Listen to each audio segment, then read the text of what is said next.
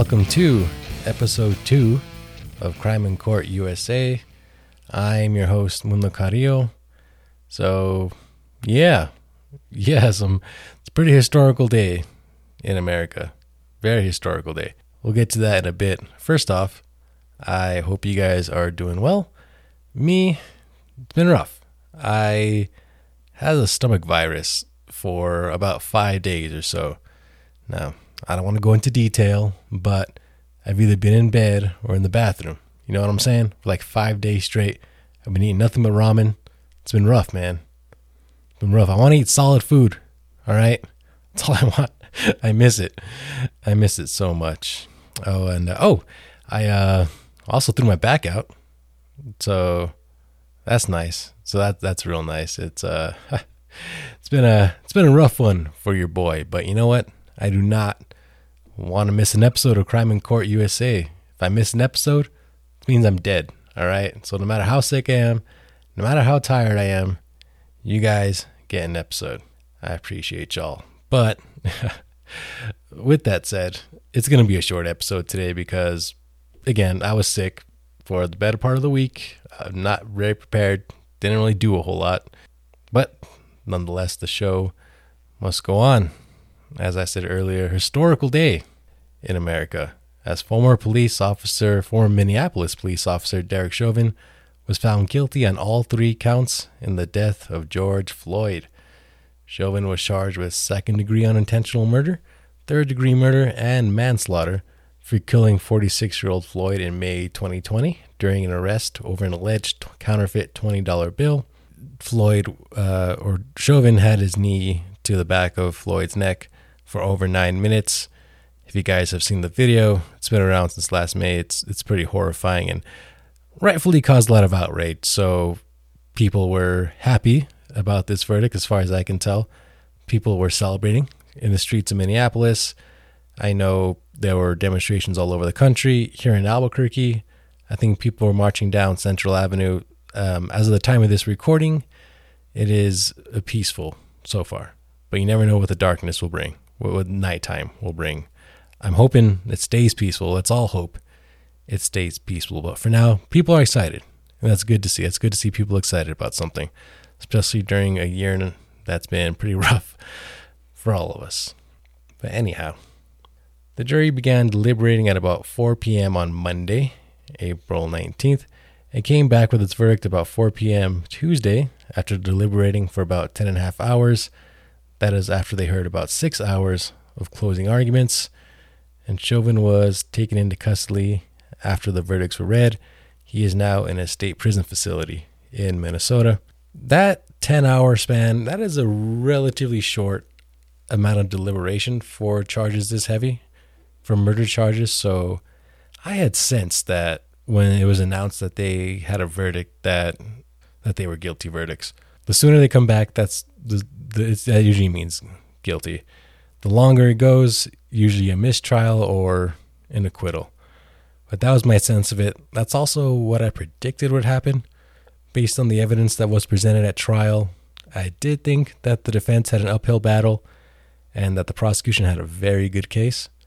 So that's kind of how I thought it would go. I didn't think it would uh, only take 10 hours of deliberation. That was a little surprising. I thought maybe they would go up maybe a little longer today or go into tomorrow.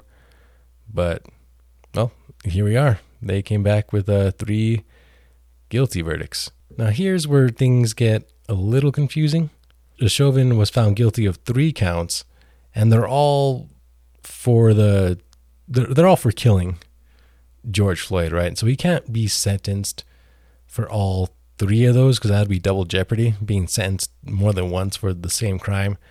So again, this is my understanding, based on what I've read, that he will be sentenced for the most serious charge, which is second degree unintentional murder the Minneapolis Star Tribune says he faces a maximum of 30 years, but I've seen other outlets say he faces up to 40 years. So, again, a little confusion. So, hopefully, that all gets straightened out soon enough. He is scheduled to be sentenced in June. So, he's already in prison right now. And uh, the reason it takes so long for sentencing is because, well, first off, the court system's clogged up and things just kind of take a while. But he basically gets assessed by I don't know if, I don't know if I want to call him a therapist, but usually when someone gets uh, convicted, they they go to like a prison facility and they're given like an assessment by somebody, seeing how they'll react to the prison environment, seeing what their needs are, seeing how if they will be treated or if if they can be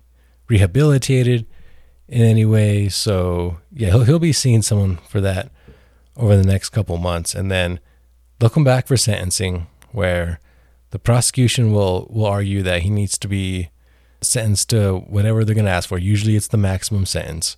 They're going to say, you know, he needs to face a maximum because A, B, and C. And then they're going to have the defense come up and say, no, again, they're defense lawyers, so they're going to argue for the the lowest possible sentence. And this person, whoever he's been seeing in the, in the prison, has is going to come up and give him their uh, assessment, saying like he uh, he needs like this, he needs treatment, he uh, he reacts to this. So they're going to kind of recommend what kind of sentence he should face. The defense will again kind of argue what kind of sentence that the defendant will be given. And then a sentencing hearings are great. When when I was a reporter, that was my favorite part of the process to cover because that's where you get all the emotions, man.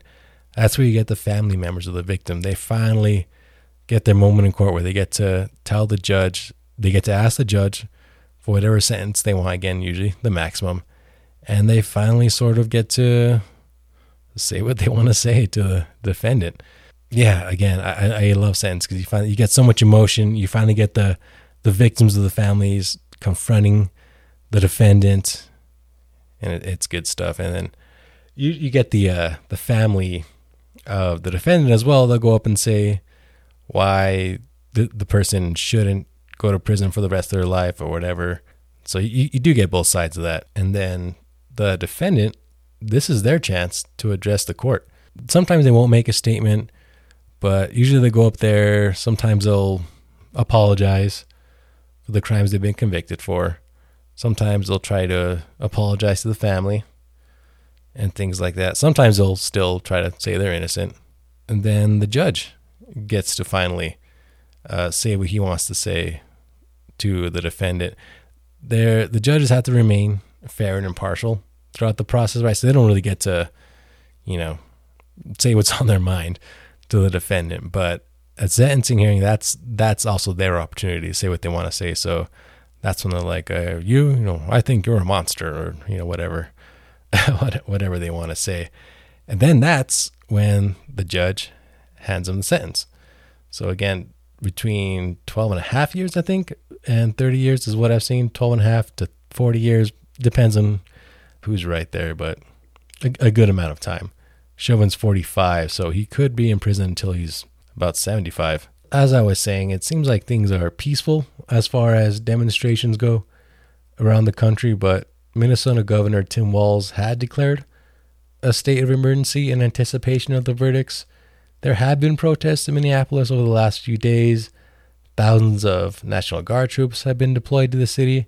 I think I saw something too that someone had shot at some National Guard troops in Minneapolis in a drive-by. That person has been arrested and charged. Um, but again, as of Tuesday, everything seemed kind of jovial and peaceful. In fact, um, I saw some images on Twitter at, at the uh, the rally in downtown Minneapolis, and people were like straight up like barbecuing and stuff. It's like a celebration over there. So again, hopefully, hopefully it stays that way. Hopefully it stays peaceful. I really hope so. Let's hope so, guys. There's no official word on whether Chauvin will appeal the conviction but there is speculation that he will appeal on the grounds that the jury was tainted by unfair media coverage and the settlement with Floyd's family. Two weeks before the trial, the city of Minneapolis settled a wrongful death lawsuit with Floyd's family for $27 million. Two potential jurors were dismissed after saying that they heard about the settlement and said that it tainted their ability to be fair and impartial and that they would think unfavorably towards Chauvin. So they were dismissed. I don't know if those reasons, again, that hasn't been, his lawyer hasn't said anything, that hasn't been made official, but I don't know if those reasons will get him a, to argue a mistrial or to argue the reversal of a conviction. You have to say that throughout the process, the trial process itself, that something was tainted, and I don't see how those two things really got in the way here. But we'll see. We'll see. This is this is probably not over. He he might appeal. It's also worth noting that uh, three other officers who were present during the incident with Floyd also face charges of aiding and abetting, second degree unintentional murder, and second degree manslaughter. And shout out to the 17 year old girl who filmed the encounter on her cell phone. I know a lot of old people like to, uh, you know, get on the, get on the youngins for always being on the electronic devices. But hey, they're already changing the world, man. 17 years old, completely changed things. It's also worth noting that a former, another former Minneapolis police officer is currently serving a 10 year sentence after being convicted of killing a woman who called 911 to report a possible domestic assault. I don't know if you guys remember that one. That was a couple years ago. A woman had reported a possible domestic incident going on in an alley by her place. The police showed up and somehow ended up shooting her instead. So, yeah, very tragic. And um, again, the, the officer got convicted and is currently serving 10 years. And uh, I should also mention, by the way, since I mentioned it last time, former Brooklyn Center, Brooklyn Center is a suburb of Minneapolis, uh, a police officer, Kim Potter, has been charged with manslaughter and the death of 20 year old Daunte Wright. She shot Daunte pretty much point blank during a traffic stop as Wright was fleeing arrest. He had a warrant out. He, he apparently was being pulled over for having expired tags on his car. Then, when once they pulled him over, they ran his information and found that he had a warrant for his arrest. So they attempted to take him into custody. He attempted to flee. She, according to her and her former uh, police chief, she thought she had her taser in her hand and was about to tase him, but she actually had her gun in her hand. I, I said last time that she, I did see the video and she held her gun for several seconds. I think the Washington Post actually counted and they came up with seven seconds, which is quite a while. So we'll see. We'll we'll see how that one holds up as it goes through the court process. But yeah, that's uh that's about all I got for for this week, guys. Like I said, it was gonna be a shorter episode because I am very tired and very ill, but I'm I'm feeling a lot better. You guys, I am feeling a lot better. So so there's that. But um, I'm probably gonna sign off here, do a little editing, and then pass out. Whew, boy, boy, what a week, what a week. I'm, I'm going to come back strong next week, though, y'all. Coming back strong. I uh, hope to have a longer episode, uh, more in depth episode, or another another well researched episode. Again, whatever. Show must go on. So I want to knock out something this week. Remember to uh, to rate the show, review the show, share it with your friends, share it with your enemies. Why not? Make amends over this podcast. it's time, you guys. It's time. Uh, also, you can follow me on Twitter at Mundo Carrillo.